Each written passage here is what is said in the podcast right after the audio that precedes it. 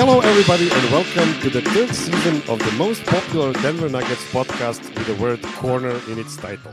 Welcome to the 77th episode of the Serbian Corner. My name is Miroslav Cuk, and after a three week mini hiatus, I'm back ready to take you to the most ambitious season of this show so far. First of all, Happy New Year and also Happy Christmas Eve in Serbia, since Nikola Jokic's Christmas begins in about two hours. The Nuggets have won eight and lost two games since we've seen each other the last time. That sounds pretty awesome, but it has to be viewed through the lens of easy schedule. We've seen a six game streak, the longest one of this season so far, but that streak included three wins against the Eastern Conference teams. So, you know, we bash Embiid when he dominates those guys. Let's be honest and say those are the games you should expect to win anyway. That win streak was interrupted by an awful home game versus the Thunder. That might be a handy piece of information for the season going forward. The Thunder and the Timberwolves are the two teams that gave serious trouble to the champions, and the good guys will need to approach the games much differently if they meet one of those teams in the playoffs. After that, they play the Hornets, easy win with Jokic experimenting for a full half before turning the Jets on in the third quarter. After that, a TNT game in San Francisco. The Warriors were hitting everything in the third quarter, held on to a big lead in the first half of the fourth quarter, and then collapsed against the Nuggets' clutch defense and great execution. To put, put a bow on the 25 to 4 run to end the game, Nikola Jokic banked a 12 meter last second game winner, according to game log translated to metric units. Lastly, the up and coming Orlando came to town without seven of their rotation guys, including their best player, world champion Franz Wagner, and two of their best centers in Wendell Carter Jr. and Goga Bitadze. So naturally, the Nuggets lost an 18 point lead and laid another egg just to so this show wouldn't, you know, get off the rails with the Nuggets hype. Uh, I like to take a wide frame of the NBA on this show from time to time, and I usually scan Western Conference foes since it's the gauntlet the Nuggets have to go through while the Eastern Conference teams expose each other before the final series. This time around, I will concentrate on all the teams that have the best superstars right now, regardless of the conference, so we can decide where to slot the Nuggets in that spectrum. To do this, I needed some serious help.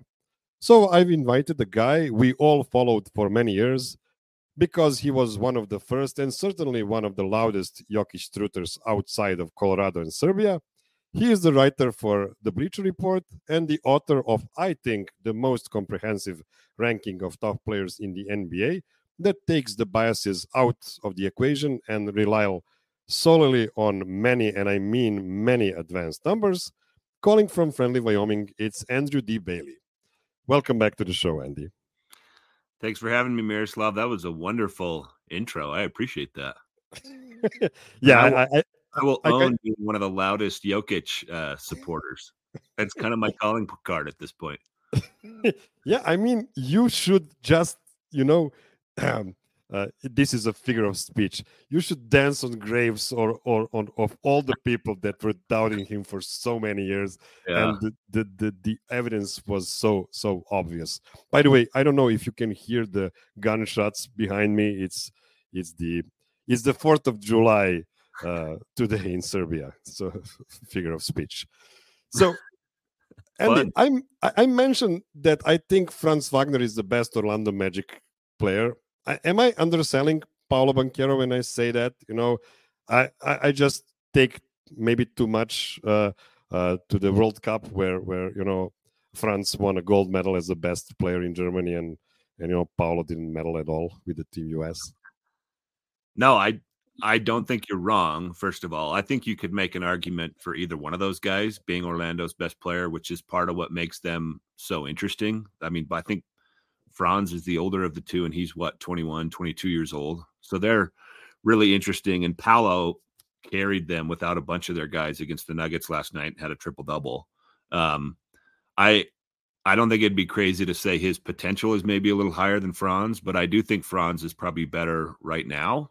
Um, I think he's just a little bit less mistake prone, a little more solid on on both ends of the floor. He's not shooting the ball well this season, and that's that's something that surprises me a little bit, but it's not like a huge concern. I I think he's going to be around an average to above average three point shooter for most of his career. He's just in kind of a slump. I so yeah, long long winded way of saying I think you're right. I would say he's their best player at this moment. Yeah, and just one more thing uh, on Orlando. They have so many guys I like on that team, so many guys. But every time I watch them, they're kind of a drag to watch. I mean, they have that elite defense, but a lot of free throws while playing the offense. Like it's it's it's not the most fun thing to to watch, at least at, at my opinion. I agree with that too. Um, I really like that roster. I like how young it is. I like how versatile it is. I can't stand free throws. I think I think people who follow me on Twitter probably know that about me. That's that's certainly not a fun part of the game. Um, and I hate foul grifting. I don't necessarily think Orlando's as guilty of that as some other teams are. I think they're getting to the line in in more legitimate ways, frankly. Um, but it still can look like a slog when you watch them. Yeah, that that, that free throw rate is is huge. Okay, okay, let's let's move to the to the to the main theme of of today's show. So, my first question for you: It's not a common thing to win a championship while not having a top ten guy on the roster. Like there was there were 2004 Pistons I don't know if you can make a case for 2008 Celtics. They had a big three. Maybe maybe none of those guys were like a legit top five or top seven guy. I don't know. I have to to go way back for that. So I want to start with an honorary mention here. That might be the real one, but we'll see. It's the Boston Celtics, who probably have the pound for pound the best top six in the league. But Jayson Tatum comes at 15 on your list of top players for three seasons for three reasons in my opinion he is not terribly efficient as a scorer the advanced stats struggle to quantify great defense and also you know his rating is probably cannibalized by the other really good players on his team do you see tatum's individual ranking or uh, production as a problem for their title run or is this just you know a flaw of metrics only rankings I would say a little bit more towards the latter. Um, I look at that project that I do probably once or twice a week where I just take the most publicly available catch all numbers um, and I sort the players by the average of their rank, not by the average of the numbers themselves, because they all have different formulas and that would get muddy quickly. Um, but it's just sort of a guide to say, you know, instead of saying Joel Embiid's first in EPM, second in BPM, um, first in game score per possession, I'm missing one, and like third in LeBron or something like that. That that takes a long time to say. Yeah. Um. So instead, and, and you, you, you cannot fit it in, in, into a tweet. Right. Right. Unless you're a sucker like me and you played for a blue subscription. Um. But the quicker way to do it is to say, you know, by the average of his ranks in those metrics, Joel Embiid is third right now. Um, but again, it's it's not a perfect exercise, and I wouldn't, I, I certainly wouldn't say that's like my definitive player ranking in in my own subjective mind. So that's the first part of it. And I think if I had to just rank players from a purely subjective standpoint, I would probably have Jayson Tatum in the top mm-hmm. 10. Um, based on what we've seen from him in recent years, especially recent postseasons. Um, you know, a lot of people, mm, you know, have big takes about the Celtics failing in the playoffs, which is just kind of crazy to me because him and Jaylen Brown, I think, are both 26 and under, and they've been to the conference finals multiple times. Um, I, I think, you know, they're in the Eastern Conference, so that makes it a little bit easier, but their playoff experience is pretty impressive in in my opinion. So, in my subjective mind, I do think he probably is a top 10 player. And based on how good, like the the depth of talent in the NBA right now is so off the charts um, that I think you you might be able to win a title with like an 11th or 12th best player in the league. So he doesn't necessarily have to be top 10, especially when the rest of you mentioned their top six. Um, I think it's pretty undeniably the best top six in the NBA right now. And I was just thinking as I wrote the power rankings recently that I, I was looking at numbers for Payton Pritchard and Sam Hauser. Um, they probably have the best top eight at this point. So if you replace, no, I don't think Tatum is like a top five player, and that may be a knock against their title odds. But if you've got the best top eight, maybe you maybe you can win that balancing act. I mean, it's it's maybe uh, talking the same stuff about the Celtics throughout the years, but do you see something different about their half court offense in the clutch comparing to the previous seasons? I I think they are better than the previous seasons for a few reasons. Um, I think Derrick. I think the absence of Marcus Smart, while I you know I know that was difficult for Celtics fans to accept, that has elevated Derrick White, who's just a much better player than Marcus Smart. And now that he's not competing for touches and minutes and, and whatever else, he's playing like a borderline star. I mean, by the rankings that we've already referenced, he is an all star. Yeah. Um, you know, he's he's been around 20th in the league all season. So he's been phenomenal. I think that's a huge difference. Um, Jrue Holiday's point of attack defense, he hasn't been as good offensively this season, but him and White together as a defensive combo is something that they've never had before. Um, and then the move that I was most high on for them all summer, even after the Jrue Holiday trade, was the Porzingis pickup. Um, I thought that was a stroke of genius the moment they made the trade. I thought he was wildly underrated for the Wizards. Um, he has kind of figured out what makes him most effective in the NBA. Um, it's spacing the floor out to 30 feet. When you've got a seven foot three guy who commands attention out there, that's a huge deal, especially for a team with a bunch of slashers like Boston. Um, he also knows how to take advantage of mismatches inside now, too. I mean, if their offense breaks down or they can't get like a good look in the first 15, 20 seconds of the shot clock, you can just toss it to Porzingis at the high post, and all he has to do is turn around and shoot it. Nobody can contest his shot. Um, so yeah, then another. I, I think they're absolutely better than they've been in years past. I think this is the best team of the Tatum and Brown era. Um, and if I was forced to make a pick today, I might do the Celtics, even even knowing Denver's playoff ceiling that we just witnessed what six months ago. Yeah. Another guy who is leading a really, really good team so far, but is an honorary mention on, on this list because he's only 25th on your list, is Anthony Edwards of the Minnesota Timberwolves. Would this team be a real aberration considering that none of the guys I don't I don't think any of the guys you you can put in in top 10 on that list, but there's really look really good. I don't think you can either. Um, but this is another depth of talent situation. Um, they are their their top four guys are really really good, especially since they got Mike Conley in there instead of D'Angelo Russell. Like that was a game changer for them. Anthony Edwards is another guy that I I would be fine if somebody looked at my list and said he's better than the 25th best player in the league.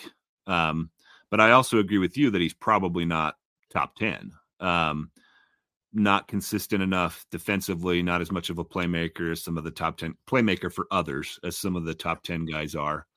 Um, but if you've got three guys that you can reasonably argue are top 30 players, and I think you can with him and Gobert and Towns, that's pretty interesting. Um, and Edwards is another guy like Tatum that we I think we've seen hit a little bit different level in the playoffs. Uh, Bruce Brown famously said that the Timberwolves he thought was their toughest matchup in their run to the title last season. And I think that's fair. Those games were super competitive. Anthony Edwards was unreal. Um, his his career playoff averages, go check him out, listeners. Um, they're crazy. So I think I think he has the ability to like elevate himself in a in a two or three game situation to match like another team superstar. Um, it's hard to do that four series in a row and and win a championship. Uh, but I I would say it's possible. I wouldn't I wouldn't quite put them on the same tier as the Nuggets and the Celtics, um, but they're not terribly far behind. Yeah, I agree with that. Okay, it's time to take our first short break, and then we'll move to the actual list. Don't go anywhere. Okay, we are back. Time to to pull out my uh, my presentation that that has some really cool graphics as you can see. So at number 10, it's Kevin Durant who is leading the Phoenix Suns to the eighth best record in the West so far. Bill Simmons had a hilarious comment on the Suns. You got to take them seriously now that they're above 500 at home. um, so the Suns' big three have played only 65 minutes together so far, and Durant was the most durable of the group so far. Do you believe he'll be the best ranked Sun at the end of the season? And if so, I mean, is he good enough, or is that that Phoenix team good enough to to get out of the West this season? Um, first question, I have kind of a cop out answer. I think it just depends on health. Um, that's so one thing I didn't mention as I was explaining the exercise earlier is half of the numbers that are in the mix are rate, which are like points per game, half of them are cumulative, which is like total points. And so Devin Booker's lagging behind a decent amount because he's missed more time than Kevin Durant has, which you alluded to. Um, and I think Durant has enough of a head start that even if they play like neck and neck the rest of the season, he's probably going to finish highest among Suns. But given Kevin Durant's history, I mean, I don't think any of us would be shocked if he has a 20 game absence at some point. Um, I do think, just subjectively speaking, he is their best player. Um, I think he can get to a slightly higher ceiling than Devin Booker can in like a one or two game setting. Um, and I do think this is another team that's good enough. Like I wouldn't be stunned if they won it all. Um, there, there's so much firepower between him and Booker and another guy who's often injured is is Beal. And I think when he's on the floor, it really changes the dynamic because it's a lot harder to guard three guys than it is two. Um, having said that, I I don't know if they'd even scare me quite as much as the Timberwolves do, um, because their depth kind of drops off a cliff after Nurkic. And Nurkic, I think, has unfairly taken a bunch of strays this season for Phoenix's struggles. I actually think he's been pretty good. I think he's been undeniably better than DeAndre Ayton this year. But after him, it does it does get pretty bad pretty quick for the Suns. So if I had to put like a pecking order in the West, um, they might be top four, but uh, I, I wouldn't be real confident in that placement. They, they really need to to pile up some wins fast to to get away from that eight seed because the West is is right. crazy deep this season. There are twelve teams you can you can call maybe not good, but at least you know mediocre. Like there are only three teams you can call bad in the West right now, unlike in the East. But what's what's new there? Yeah. So you, you really need to be good to to to be competing in the West. Okay, uh, next guy on the list at number nine, it's Kawhi Leonard of the LA Clippers. And they're right now number four. In the West, the team started so and so. Then they were terrible for a while after the Harden trade. But since then, they have been one of the hottest teams in the association altogether. Kawhi appeared in all of the first 27 Clippers games this season and that happened only twice in his career back in 2016-17 and also in his rookie season in 2011 is Kawhi back to his old finals MVP self? Um if he's not there he's very close I, I think if you t- if you isolated his last like 20 games or something I can't remember what the exact numbers are um but he's he's been out of control uh, recently. Let me let me do it on basketball reference real quick. So if you just look at his last 14 games, he's at 29 points, seven rebounds, four assists, two steals, shooting 52% from three, um, a block. I mean, he's he's been out of his mind lately. Uh, I watch the Clippers and I don't I don't quite have the same feeling I had when I watched him in the 2019 playoffs when like the Terminator commercial came out with him and Arnold Schwarzenegger and I I thought throughout that playoff run like man this is kind of reminding me of Michael Jordan. Um there was like this inevitability that just kind of followed him through every series. So I'd say he's maybe like 90% of the way to that Kawhi, maybe 95, which is obviously still an outrageously good player. Um, and based on the last like month or so, I don't I don't think it'd be crazy to pick the Clippers to come out of the West. Um, most people panned the James Harden trade at the time it was made. I, I feel like I kind of walked the line in the middle and uh, was political and said it could go either way. It's gone about as well as it could possibly go. Um, whenever they made the decision to put Westbrook on the bench and make those three guys, Kawhi, Paul George, and and Harden, the focus, they've they've been ridiculously good. And I think both of those guys, George and and uh, Harden, they know Leonard's the guy and that's that's empowered him to to get back to this close to this level that he was in 2019 i think he's been absurdly good yeah you mentioned you know you compared him to michael jordan and i believe if michael jordan would be playing today i mean the young version of michael jordan not the current version. I believe he would be even better than what he was back in the in the 80s and the 90s but i think Kawhi only lacks charisma to be really compared to Michael because you know Michael was was a one man show uh, in, on all levels, so that's probably why why people don't use this comp uh, uh, that often. But tell me, you mentioned how crazy high the the the level of players in the NBA is right now. Can, can you even imagine Kawhi going uh, going forward? uh, on on this list, like top five on this list, considering all of the other guys and their production. Uh, you know, by the end of the season, I think it's possible. Um, I think one of the, I think a couple things that you mentioned earlier might prevent him from doing that. Um, you mentioned with Tatum that there's a lot of other good players on there who pick up a lot of numbers. Um, and I think that could work against Kawhi to a degree because Paul George and James Harden do a lot. Um, and then another thing that I mentioned, I think, with Tatum was uh, he just he doesn't quite create for others the way that obviously Jokic or Doncic um, or Tyrese Halliburton, who's spoiler alert coming up. Um, I I have long believed that passing and assists are one of the most underrated parts of basketball, um, especially among a lot of the fans. And so you know he's uh, he's at like 3.6 assists or something like that this season. That's fine given his role but it does make it more difficult for him to elevate in an exercise like mine. You know i think the league itself is is guilty for this because if if you go to the all-star voting you'll get players sorted by the points per game Mm-hmm. Like, come on, guys! Like it's 2023.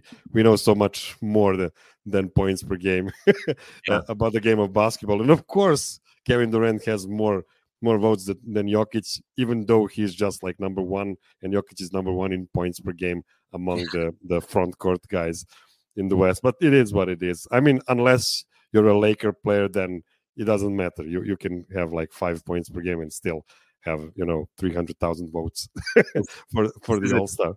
This is a tangent for me, but I I have been dying to get rid of fan voting for like five or six years. It's so bad. Yeah, yeah. I mean, I, I think I think the media uh, really deserves a lot of credit for the way they are voting on the awards at the end of the season, even though you you might not agree with all of the all of the awards they, they give out you can say that the process behind the the voting is much better than what it used to be. The, the worst thing you could do for the All Star game would be to give the players the power of voting yeah, because that would be a shit show. that would be horrible. Anytime but, they show the results of a player vote on anything, it's like, whoa. Yeah but i i trust coaches and i trust media so yeah i i agree with you i agree with you fan vote might might not be the way to to do the the beauty competition i guess yeah, yeah. so uh with all of that said about uh, about Kawhi and and Paul George and, and James Harden, do do you see that team as a real contender right now? Yeah, I do. Um, I think I think that's a really really good top three. We we already had the discussion about it. Usually takes a top five to ten ish player to win it all, and they have one of those, which not every team does. Um, I think Harden has accepted his role brilliantly. I think they have a lot of role players around those three guys who fit pretty well. Like Terance Mann knows what he's supposed to do. He doesn't try to go on above and beyond that. Usually, Russell Westbrook, surprisingly, has kind of done the same since they moved him to the bench.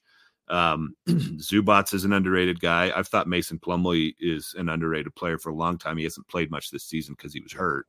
Um, but they've got a lot of interesting players around a really, really good top three. And if they're if they're healthy, which is like the caveat with them year after year after year, they they can beat anybody.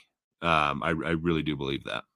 And most importantly, in the West, they have bodies for Nikola Jokic. So right, just that's, throw. That's, that's a big that's a big thing. Yeah, for, for sure. the playoff hopes. Um, uh, we'll we'll go a bit longer on this on this segment, but I need to speak about two guys now at number eight, at number seven, the only pair of guys on the same team. It's Anthony Davis and LeBron James. Now, when you have two surefire top ten guys, and you might say that's not maybe true. Yeah. On your team, you should be considered one of the main favorites for the title, right? They also got Austin Reaves back on a suspiciously low contract so many people were thrilled by their acquisitions of Gabe Vincent and Taurean Prince. And yet they are two games under 500. They've lost four straight now and need a full blown Warriors collapse to get back to the play in spot because they're at number 11 right now. What's wrong with the Lakers? And is their superstar duo enough to get them to the playoffs? And if they get to the playoffs, as far in the playoffs as last season? Um, so I'll take the last one first. I don't think the superstar duo is enough. Um, they've both played like top 10 players. Like you said, I think you could make an argument to have either one of them out of the top 10, but they've they've been around that range and they're under 500. Um, and we're what uh, 40 45% of the way into imagine imagine talking about that in the 90s like you have two top 10 guys and you you are under 500 what yeah it's it's hard to imagine or even even if you had said that 4 months ago you know yeah. If you had said the Lakers are going to get top 10 type seasons from LeBron and AD but they're not going to be in the playoffs i mean people would be shocked um I think part of the reason people are surprised is those offseason moves that you referenced, and I thought this at the time, were way overblown. Um, and it's probably because they're the Lakers. Yeah. Um, it's probably because ESPN spends so much time on all of their um, programming talking about the Lakers and hyping them up. I think it was Kendrick Perkins who, after the Gabe Vincent trade uh, deal, signing whatever it was, um, basically said, "Oh, they got Gabe Vincent. It's over." Um, go look at Gabe Vincent's career regular season numbers. Um, he had a decent playoff run for a team that overachieved last season and made it to the finals. Um, his body of work for his whole career suggests he's he's like a solid-ish NBA player, um, which is great. But it's not somebody who's going to like put you over the top for title contention typically. Um, they've got an awesome top two. If you want to throw Reaves in there, I think who's come back down to earth a little bit this season. They still have a great top three, but at, but look at the roster after that. Um, Taurean Prince is not like a bona fide starter for most other teams in the league. Uh, Vincent certainly wouldn't be for most other teams. Cam Reddish is already like washed out of multiple teams. Um, they're playing playing guys big minutes, starting guys um, who wouldn't start for a bunch of other teams. And and the last thing I'll say too is, um, just like a wildly inconsistent rotation from Darvin Ham probably isn't helping things either. Um, so they they've got sort of a cocktail of problems that you can have two great players, but basketball is a five on five sport. You you mentioned Darvin Ham, and he definitely sounds like a fall guy for for the Lakers right now. He actually started five power forwards a couple of nights ago. It was like yeah. like LeBron, Taurean Prince, Rui Hachimura, Jarred Vanderbilt, Anthony Davis, yeah. and surprisingly, that didn't work. like, that night, I just randomly saw a tweet from somebody that was like Darvin, sir, you, are starting five power forwards, and I just started laughing out loud. I mean, it it it really is crazy some of the decisions it, that he's made. It's like the bubble Nuggets when they couldn't get their yeah. guys uh, in, on time because of COVID and stuff like that. And yeah, they had to to play Jokic at one and like like who was it, it was ah, it, it was crazy. Um, so yeah the, the, the lakers the lakers really suck so far. It's it's it's hard. I remember you mentioned the the gabe vincent signing. It was like with Vando last year when they got Vando from Utah. They were yeah. like, "Oh my God, we got Jared Vanderbilt," and I was like, "I like Vando. He's he's a Nuggets former guy, but yeah. come on, guys, he's a zero on offense. Like, what do you expect of him in in the playoffs?" They they will they will sell themselves on anyone. Um, Vanderbilt never had like a massive impact with Denver or Minnesota, and then he went to a tanking team in Utah um, that wasn't supposed to be good, and he had an opportunity to put up maybe a little bit better numbers than he typically did um, because they had just traded most of their team away. Um, and so then, you know, the Lakers can talk themselves into him and he's he's a good player like you said but he probably isn't the starting four on a on a title contender unless your other four guys are fantastic they have two fantastic players um, but if Jared Vanderbilt is your you know fourth or fifth best player you got a problem he's he's really good if he's your eighth or ninth best player yeah I, I agree with that okay it, it's time to take one more short break and then we'll go into the uh, top half of this list. Don't, don't go anywhere.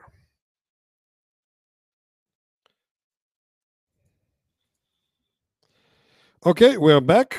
And at number six, as we've mentioned already, we have Tyrese Haliburton of the Indiana Pacers. Now, I have to make a confession here because I, I already did this live back uh, on a show with Adam Mares, but uh, Haliburton is the last guy I proposed for the Nuggets to trade for for Michael Porter Jr. and that was way back after Hali's uh, rookie season and before Michael's last uh, you know uh, um, injury on on his back.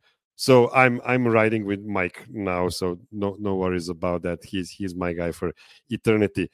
Uh, but about Tyrese. So he's basically a 25 and 13 guy right now. Like those two numbers were never achieved at the same time in the history of the league.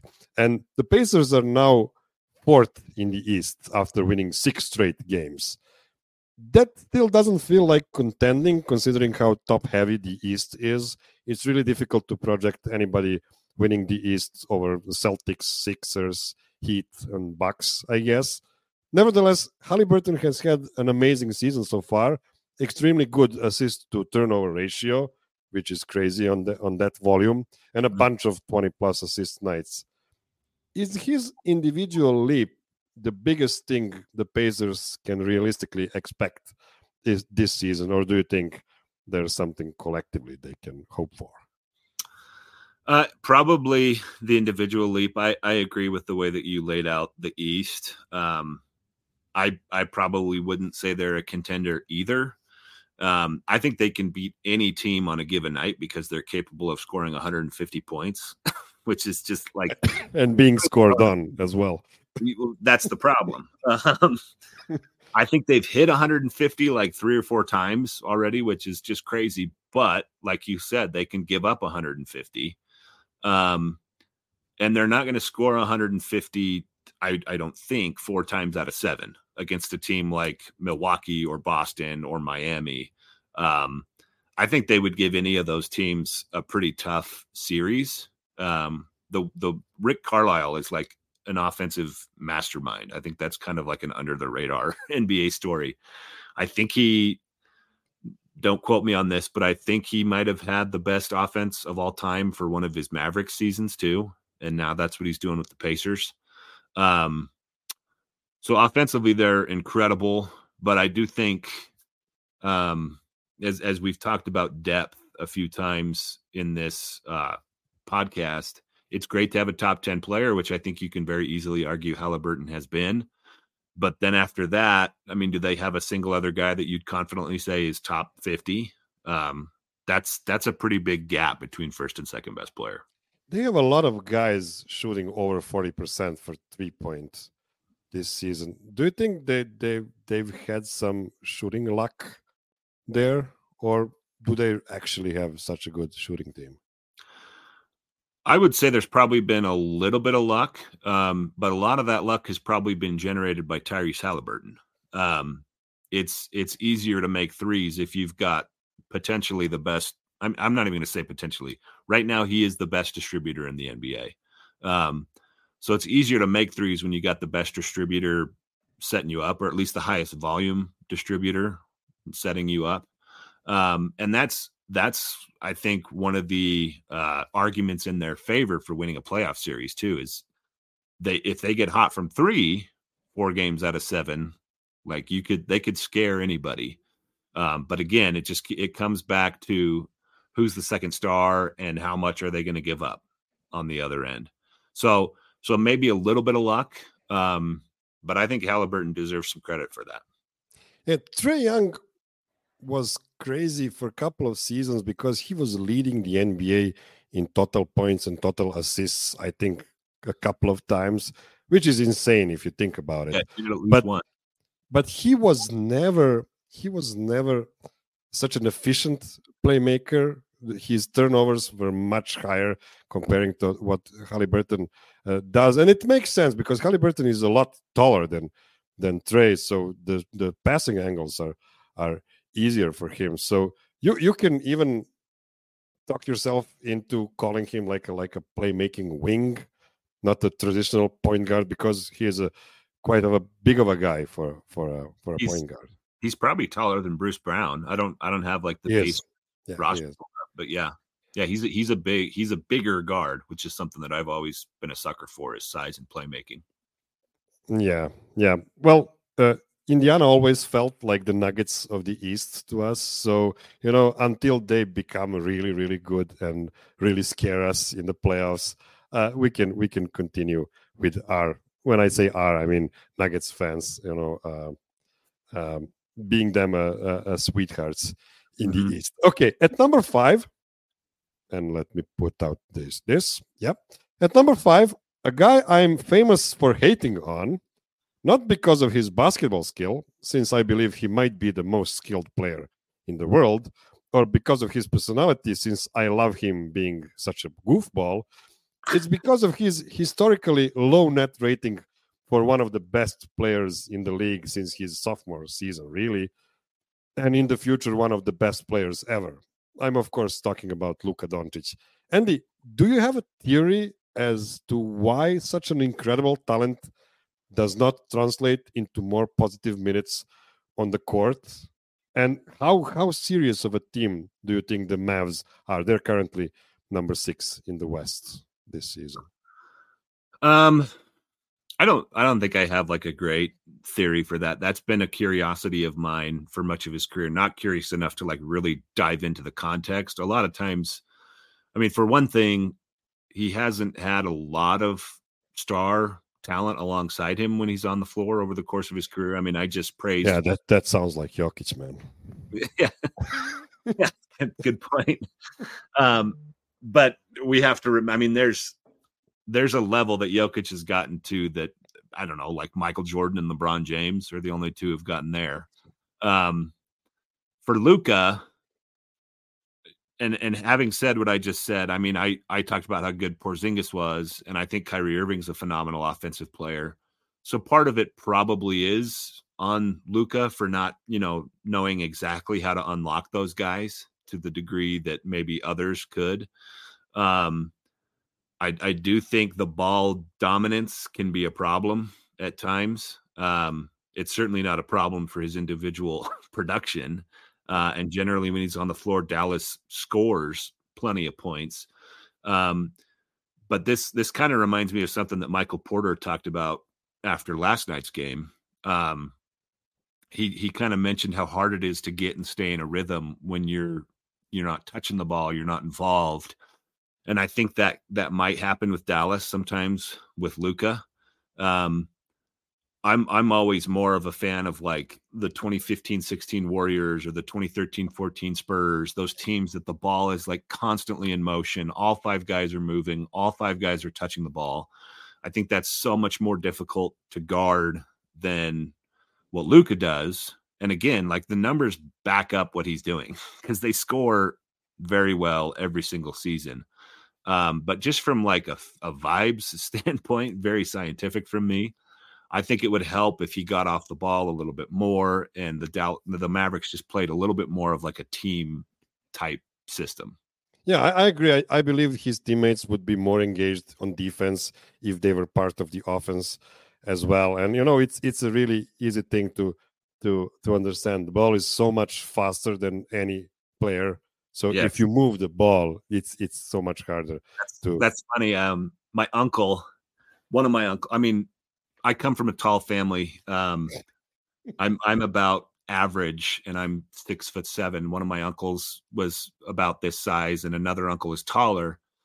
And they were all on a city league team years and years and years ago. I bet their shortest guy was like six five, six six. And one of their friends wanted to join the team. He said, I, "I'll play guard for you. I can. You don't have anybody to dribble the ball up the floor."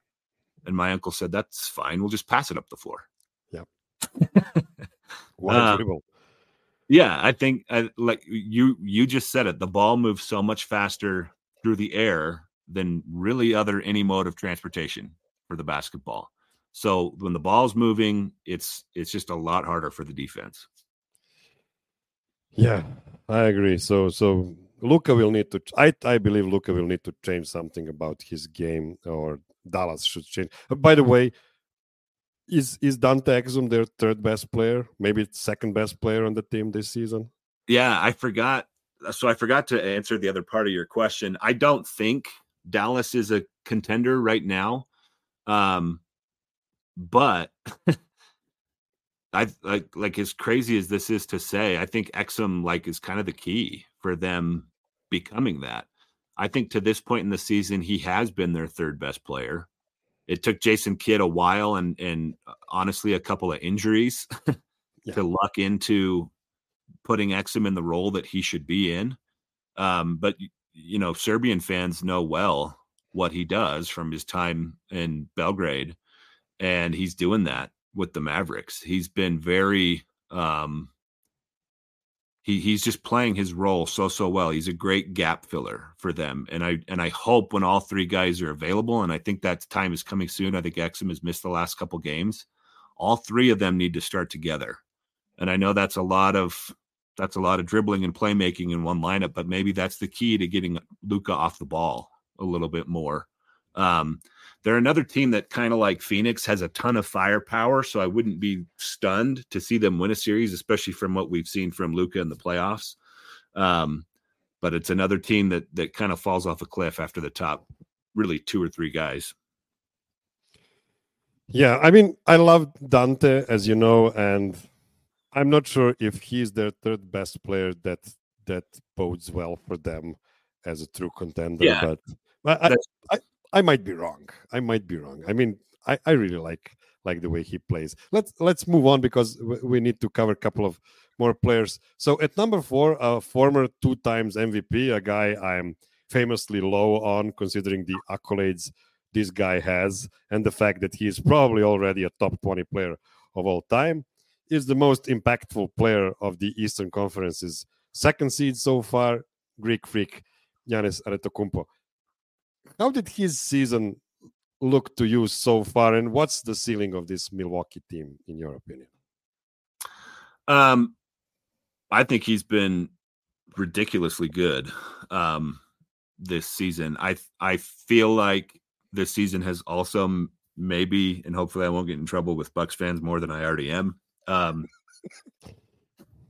has maybe revealed that he's not quite the world changing defender that everybody thought he was. Um, because now that there's a weak link in that that chain with Damian Lillard, Milwaukee's defense has been really, really bad.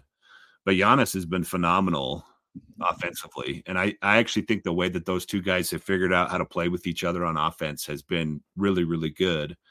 I would probably have them second behind Boston in the East, um, just ahead of Philadelphia.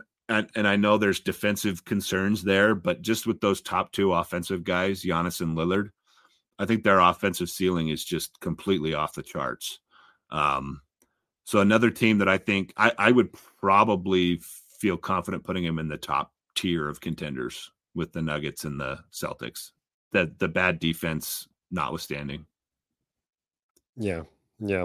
It's it's it's really tough to to parse the way there. Do, do you think the the Bucks players around Dame are worse defensively this season, or is it just the Dame's uh, catastrophic impact on, on that team? I would say it's probably a little bit of both. Um, probably more Dame than the other thing, but Brook Lopez is like 35 years old at this point. Um, I don't have him pulled up right now. Giannis is not old, um, but he's getting older. And so even if you lose like 1% of your mobility in the NBA, that can make a difference. Um, Khris Middleton is obviously a little bit different than he was three or four years ago. He's got a bunch of injuries and he's getting older too. So I do think there's there's certainly some aging going on there. But when you when you drop a historically terrible point guard defender into there, it's it's tough to figure out how to work with that. It is. It is. Uh, let's let's move now to number three, the biggest favorite for the MVP this season. His individual stats are somehow even more impressive than last season. He has made a huge leap assists per game wise, and he is still scoring at one of the craziest point per minute rates in league history. His insane free throw percentage helps his true shooting a lot. So it's no surprise he is this high on the list, even though he already missed seven road games this season. Oh wow, he he missed zero home games this season. That's impressive availability at yeah. home. Andy, there's no Ben Simmons on the Sixers, no James Harden, no Doc Rivers. Is Embiid out of excuses and ready to win it all for Philadelphia? Yeah. I think I think they have to be out of excuses at this point. I think this is the best team that he's had. This is the best that he's played individually. This is the best coach that he's had. Like everything is set up perfectly for Joel Embiid right now. And to his credit, um, he's he's been out of his mind this season. um, I think it's fair to to bring up that he's only playing at home, like you just did, or mostly playing at home. Um, I can't remember his name on Twitter, uh, and I, I apologize, but he often will show me um, when I post positive stuff about Embiid. You know, th- these are the opponents he's faced, and these are the ones that he sat out against. That's all fair. Um, but he's also averaging. I don't know if this is still true. I'm pretty sure he still has more points than minutes, and uh, you know, I don't care who you're playing. If you're doing that in the NBA, that's absurd. Um, I can't stand the way that he gets to the free throw line. It is it is one of the most objectionable things in my entire time covering the NBA for over 10 years. But he's getting those free points.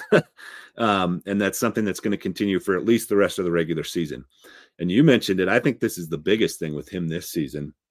He's he's moving the ball a lot better. And Nick Nurse has put an offense around him that allows him to do that and and has players moving around him. Uh, so I think he is a meaningfully different different player than he ever has been. Um, he should not have won MVP last year. I, I really don't think there was a sound argument for that at all. I do think there's one this season. I think he's been that good. Um, it's it's going to depend on availability. I think for the rest of the season for him because I think he might be right around pace for that 67 game minimum. Um, but if he meets that and he puts up numbers like this all season, it's it's going to be hard for voters to ignore that. Yeah, it's it's Patrick Rasmussen who who is the guy that that shows yeah. you. Yes, a big big friend of the show and and former guest. Um, yeah, I, I I'm I'm just uh, I don't have the energy to to bash on on his availability so much. I will make a, uh, a joke here and there. I will just say that his stats are perfectly optimized this season, and you you take uh, for what you want. And yeah, I agree with that. And I think part of that you saw last night. They they got smashed by the New York Knicks. Um, I think they were down like 35 or 40 points with four minutes left in the game, and they still had Embiid out there so that he could continue his 30 point 10 rebound streak, which is a cool streak. Um, but one of the one of the 76ers fans and writers that I respect, and he also works at Bleacher Report. He edits a lot of my articles. Is Bryan Toporek. He wrote a good article. Yeah, he he wrote an article at Forbes today, um, basically saying like let's let's be careful here. Um, do we really want to have Joel Embiid out there at the end of a blowout just to preserve? I mean, it is a cool streak. I'll say that again, but it's going to feel kind of hollow if he gets hurt in one of these situations. Yeah, that's that that wasn't smart but yeah. I guess i guess he re- he's really into stuff like that.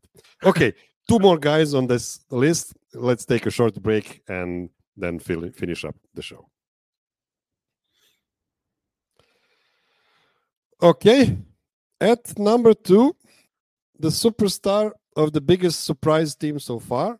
And if you'd have would have told me three months ago they're going to be a two seed in the west 34 games in the season, I would have think you were drunk. But Chet Holmgren is amazing, my favorite non-nugget to watch. And one of the Jalen Williams is the, the smaller one is playing great. They have a lot of really good uh, role players, but the star of the show is Shai Gilgeous-Alexander. I do think he would need to be a bit better shooter to be as effective in the playoffs. But for now, he might be the single most unstoppable player in the league if you don't count the falling Joel Embiid getting free throws he hits at an amazing rate.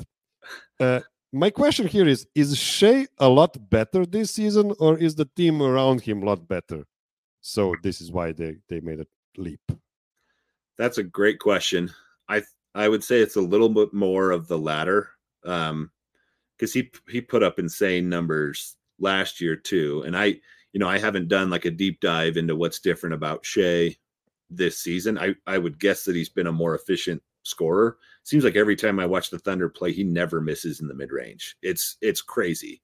Um, he's so good at playing with pace. I mean, there's there's so many guards at all levels of basketball who think I just need to win the race to to this spot. I'm faster than this guy. I'm going to get there.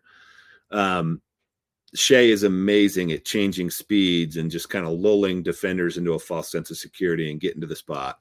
Um, but I think the bigger thing is that OKC is growing alongside him.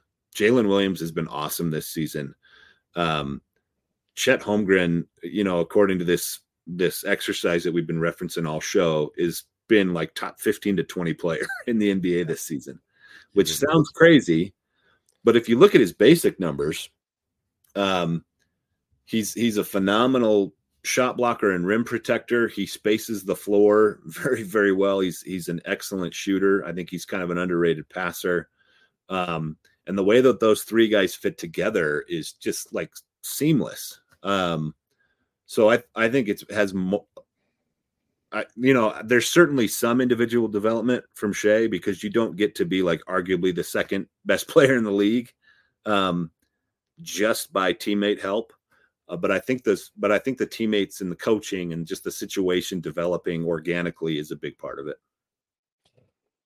Yeah, Shai has been amazing, and uh, we will see. We will see how it holds up in the playoffs. We might be too sweet on them, but they're a team that haven't played in the playoffs yet, so they they need to to to get through that hurdle first before we can we can assess how good they are. Okay, number one guy on the list, to no surprise, because he's the king of the of the advanced stats, it's Nikola Jokic, and his his uh, efficiency dropped a bit this season. He had that slump uh, in December when he was missing a lot of shots, but still with the raw production, points per game, assists, rebounds, and you know, even though his efficiency is lower, it's still better than than most players in the league. How would you compare this current season of his to to his previous three? Um, I would say he, about his box plus minus, by the way, is his highest. Yeah, his he's, on, he's on pace all time highest again. um, yeah, he already has the all time high, and like you said, he's on pace to set that again. If I'm comparing it to the last three seasons, I actually think he's been about the same, um, which is to say, he's been absolutely ridiculous. Um, if I were to compare it just individually to last season, I do think he's a tiny bit worse, uh, which is a weird word to use for Nikola Jokic, but um, this the six point drop in true shooting percentage is is pretty significant. He's still six points above the league average, which is also significant. Um, but prior to last season, I think I think it might have been in a tweet. I just joked. Um, Nikola Jokic could average a triple double with a 70 true shooting percentage, and people would still freak out if he won MVP. Yeah. And that's essentially what happened. he basically averaged a triple exactly double. What happened? Yeah. Yeah. He averaged a triple double with a 70 true shooting percentage. Uh, people freaked out before he won the MVP, which is why they gave it to someone else. Um, but I I threw those numbers out there half joking because, you know, in my mind I thought, you know, maybe this is possible for Jokic to do it, but it's such an absurd benchmark that he, you know, surely he's not going to do that, and he did. Last season he was unbelievable, and I can't remember. It might have been on my Substack. Um, I think you could make an argument it was the best beginning of regular season to end of postseason run in the history of the NBA for an individual player. So that's a really hard standard to match. Um, and I don't think he's quite there this season. However, I think there's still an almost ironclad argument that he's the best player in the world. Um, I think there's still a very strong argument that he's been the best player within this individual season. Um, but when you're measuring when you're measuring anything against the standards that he's already set, like it's it's a tough thing to live up to. Yeah, this is the good point to, to show my Mirostat uh, list that's updated after last night's games. So what this stat does is it takes the number of wins a player is a part of and then multiplies it by the net rating of that individual player while he's on the court. So on the court stat and then multiplies that with the bpm and he's right now he has a pretty comfortable with uh, lead uh, against Joel Embiid, who is at number two. Shai is at number three, and then there's a big drop off uh, to number four with with Giannis. I will tell you that he is on pace right now to has the highest Mirostat in history, and the the highest one prior to this one was last season's uh, Jokic with with 70. So so we'll see where that will go. But another thing about the Nuggets as a whole, we've seen this season some playmaking strides from MPJ and especially KCP it feels like all the starting five guys are ready to pass up on a good shot for a great shot, but also play make on the move. The team really takes Nikola's identity when they decide to play as well as they can.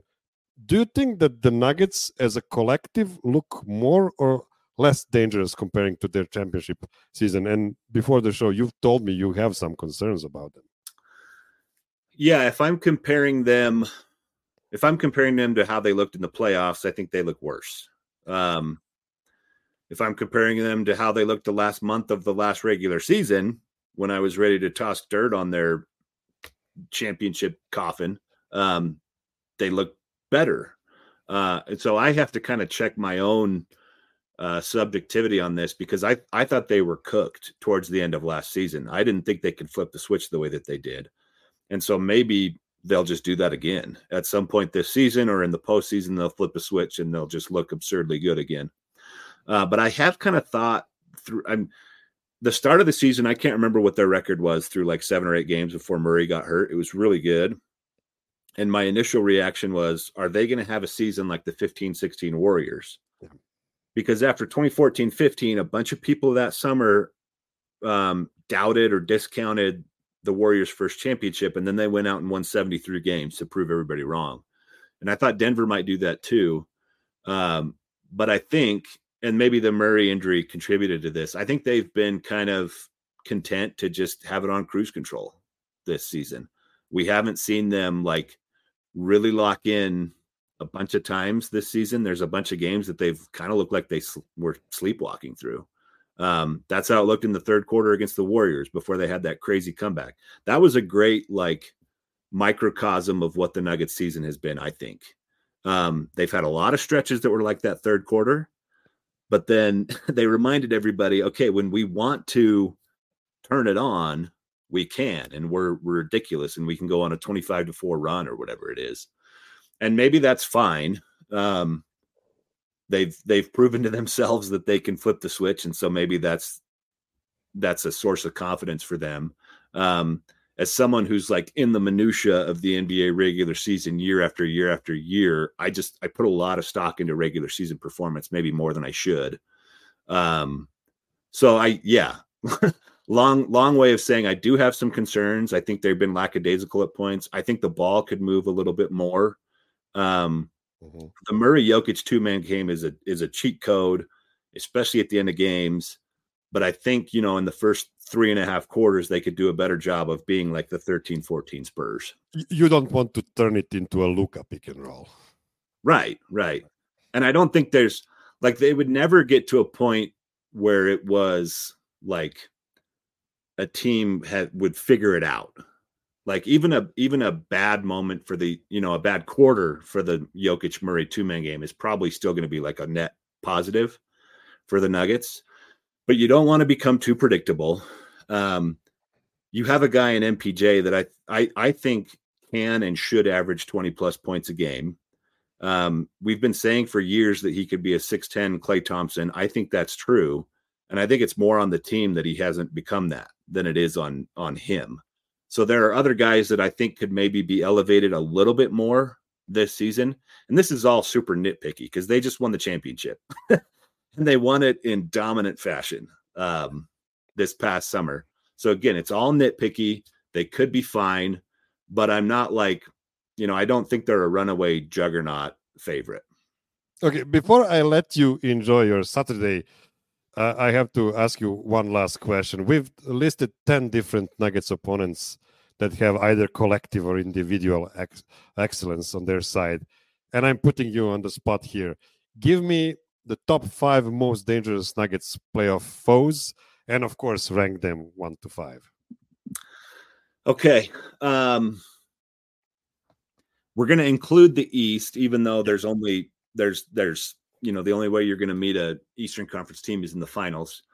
But I think the best team in the league to this point uh, has been the Boston Celtics. So I think they have to be number one.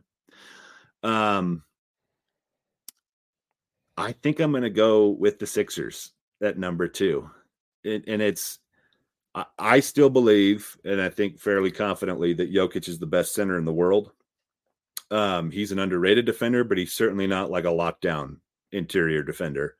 So they don't have a lot of great options for Joel Embiid. Um, they may not have a ton of great options for Tyrese Maxey either, frankly. And and I think Philadelphia's supporting cast has been really good this season. So I think I'd have them at number two. Uh, I think I would probably have.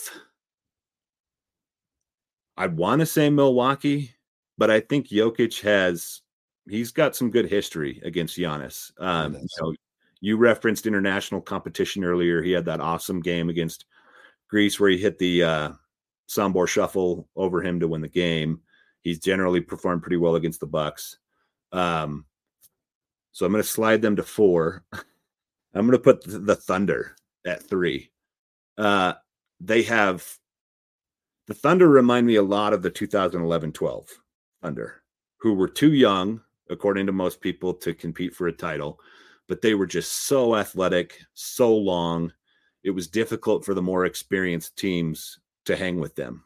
Uh, and I think that could be a problem for Denver in the playoffs. They nobody has anybody to stop Shai, but I I definitely think that's true of the Nuggets too.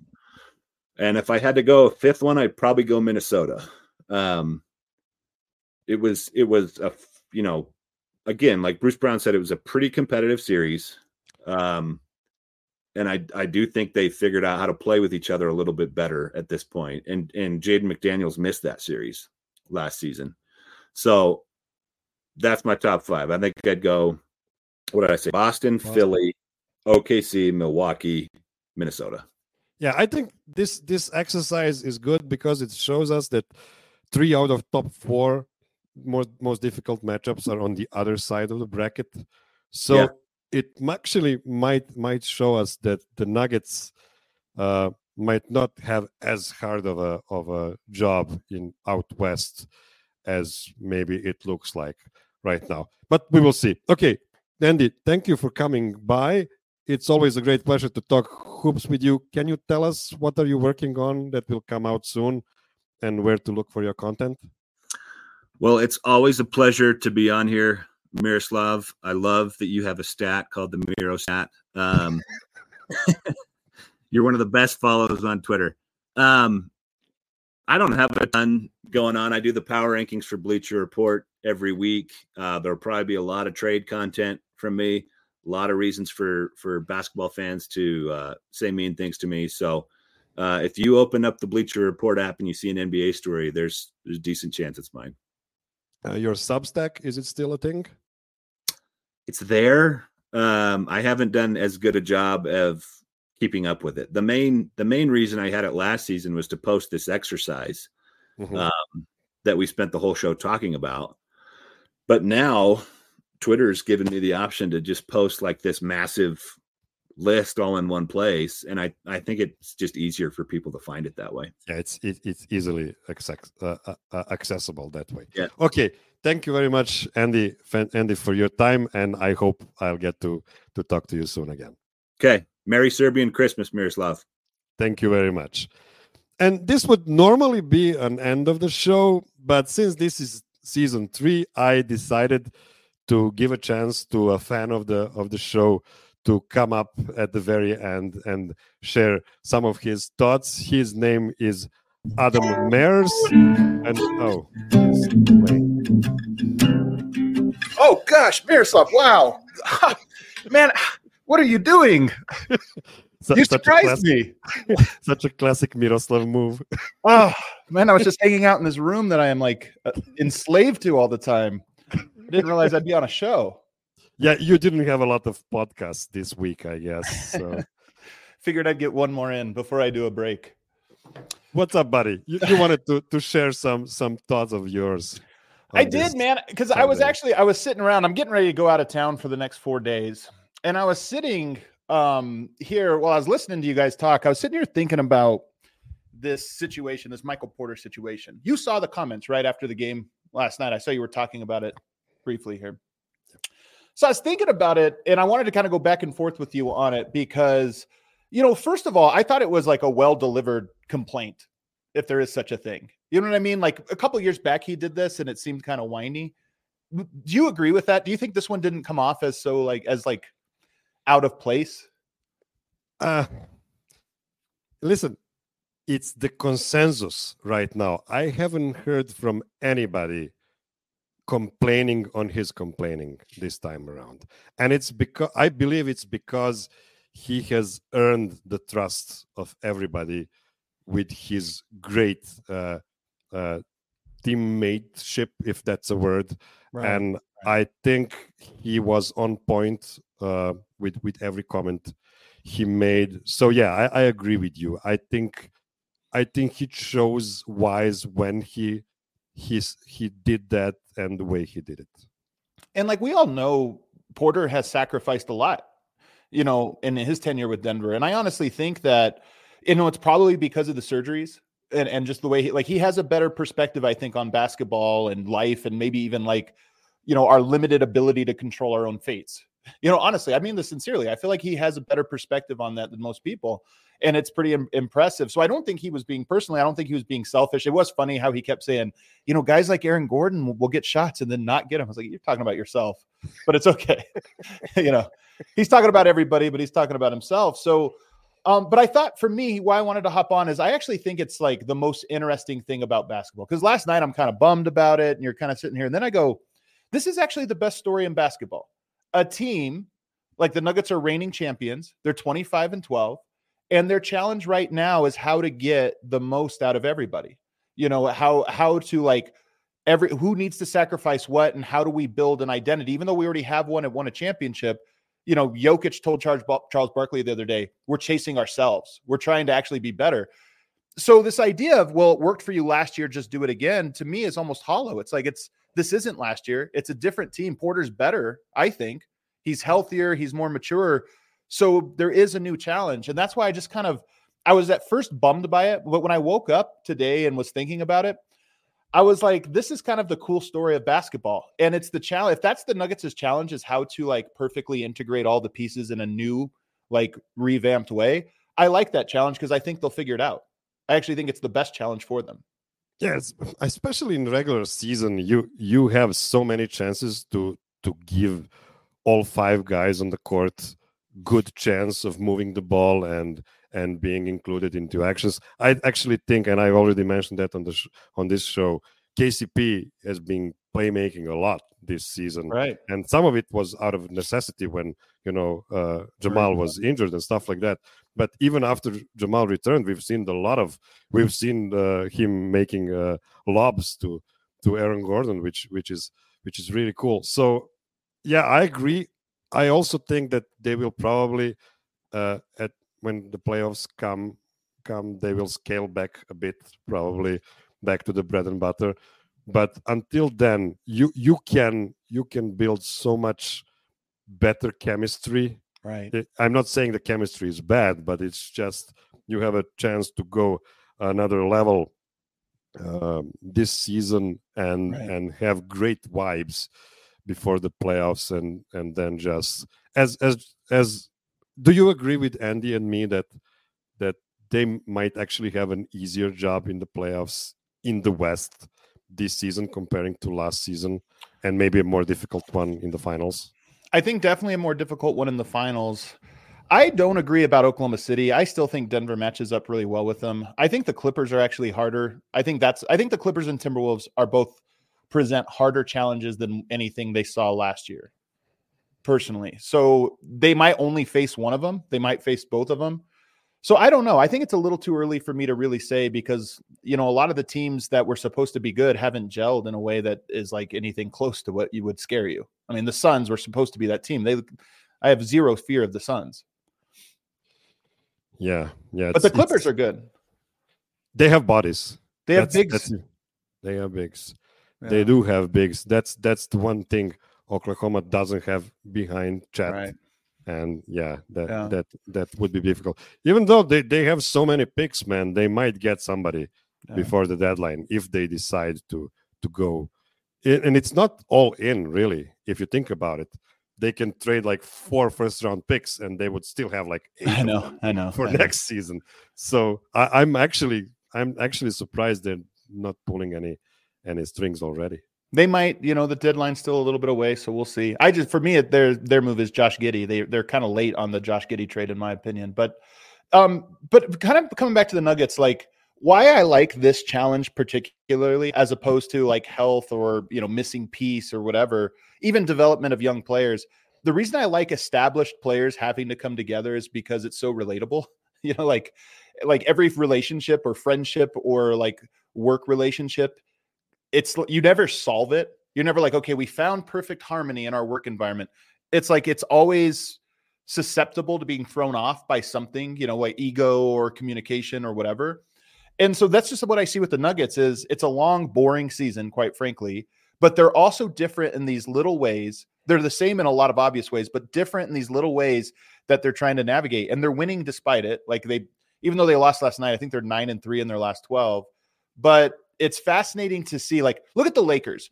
all the conversation around the Lakers is they need to add some piece. They're missing a piece. And I'm like, they might be missing a piece, but the pieces they have aren't gaining any type of chemistry. So maybe you're not missing a piece. Maybe you just think that because you're not addressing the actual areas you can improve.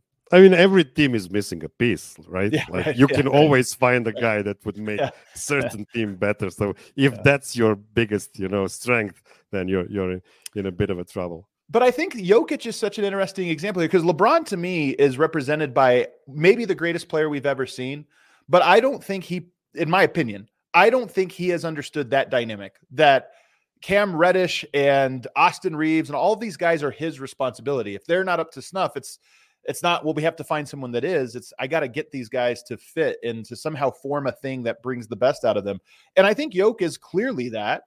I mean it like he's one of the best we've ever seen at it but i don't know that he's ever treated porter that way. And i feel like porter has met him and murray and michael malone and everybody else halfway. Like he's at the halfway mark and i actually feel like it's the other guys that can be like okay how do i now meet him halfway to try to figure out what's the right balance of this so I think it's interesting, and I think they will figure it out. But I think that Porter's complaint is just a fair one. It's it's one that's like, hey, here's the problem. This is the challenge. There's 50 games left, and you're gonna have to figure out this specific puzzle if you're going to repeat and be what Jokic says, better than the team. And I just think that's cool. And I thought it was I was frustrated with it last night when I woke up. I was like, that's kind of cool. It's like a movie that has a big conflict, and you're like, ooh, how are they gonna get out of this one? I mean, I know we're we are doing the, the armchair psychology now, but what percentage uh, do you think is it Jokic and what percentage is it Murray? You know, Um, I'll throw a third one in there, Michael Malone. So I because I Yeah. do think it's the the three of them that are the biggest decision makers, you know, for the team. I would say with Murray, this is again, we're playing arm, armchair psychologist of this. I only have so much intel from being around, and it's good intel, you know, see what I observe. But I would say I think it's primarily Murray because if you think about the disease of more is the thing that you, whenever you win a title, that's the thing you're worried about. Murray not making an all star, not necessarily getting the recognition. I think he has the hardest ego challenge because he's clearly the supreme player, but he only gets the recognition in the way that's most important, which is great, but not in all these tiny little moments along the way. And I just think it's his style. Like he clearly is frustrated with Porter all the time. Sitting courtside yesterday and seeing every little interaction, it's like Porter is bothered by him a lot, or at least demonstrably is doing this stuff a lot. So I think it's him mostly. And then I would say it's Michael Malone second most because I think Malone simple is the Murray Jokic two man game. Almost nothing could go wrong, right? Like you might miss shots, but almost nothing can go wrong. And I think Malone loves that. And I think he thinks about defense and he doesn't really think about offense. So I think it probably is Murray. I would say 50%. I would say it is uh, Malone, maybe 30%. And I'd say Jokic 20% because I, while Jokic I is willing to do all of these things, like Jokic probably needs to be the arbiter of these things in a way that he's not always comfortable with. He needs to probably be the facilitator of, hey, let's all talk. Murray, how can I get you doing this? Malone, how can we get him involved? Porter, how can I get you to do this and this to get more shots? Yeah, and I, I agree with you about Michael really, uh, you know, extending his hands towards the other guys. You know, you you see him a lot of times. He gets the ball in a pretty good position, but he first looks left and right to see if there's a another guy in a better position. He actually did that last night at one point, and he saw there was nothing there, and it was the end of the shot clock. So he just turned turned around and and and and drained a, a super difficult shot. So yeah, I I agree. It's it's an interesting dynamic. Are you are you happy about Aaron Gordon lifting up his his game recently? Yeah, it was obvious that it would happen eventually. You know, he was clearly like in a malaise, and it's and he even talked about it on that podcast. So when he said that, I kind of was like, oh, okay, he'll turn it. And it was like right when he went on that show is when he turned it around. So um, so yes, at the I think the Nugget season might go a lot like last year's, where they'll have this run where for like four weeks when they really look good. I don't think they've had it yet. They've won games, but I think they'll have it, and all they need is to string together a handful of weeks of those games to where it's like we don't really need to see anything else. I don't think we've seen it yet. So if we went into a play, if the year just followed this mark and went into the playoffs, I'd be a little uncomfortable. Anything still be possible, but if they have just a couple weeks, I'll be like, all right, there it is. You can shut it down. You could pace the rest of the year. We've seen it.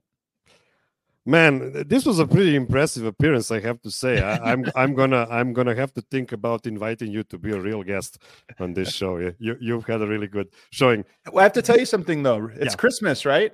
Yep. Well, Christos rodi.